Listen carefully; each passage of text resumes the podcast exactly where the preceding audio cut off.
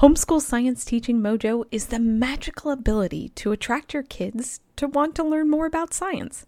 Who doesn't want that?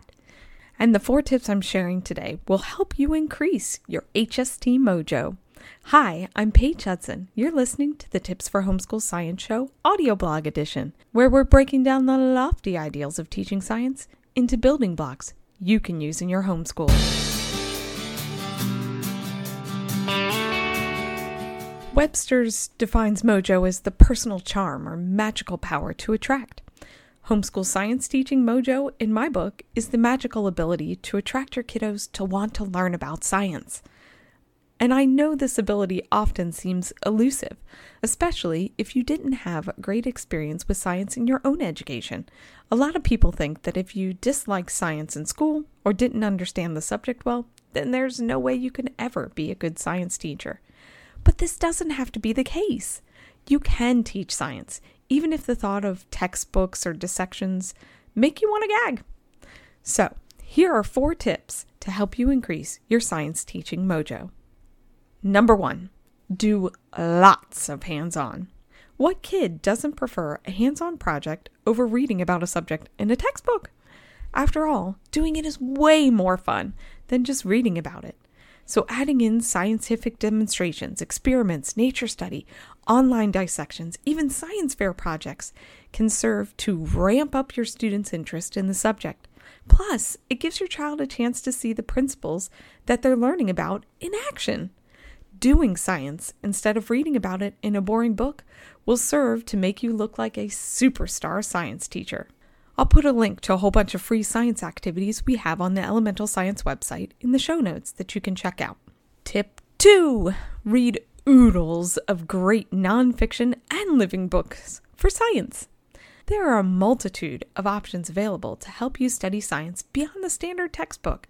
Nonfiction books like the Let's Read and Find Out About It series allow you to dig deeper into a subject at a level that your younger students will understand.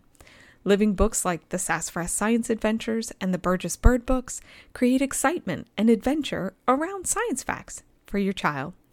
Reading from these resources can make learning scientific information tons of fun, which will cause your student to think that you rock at teaching science. I'll put a link to a post of 50 books we love to use to teach science in our own home in the show notes.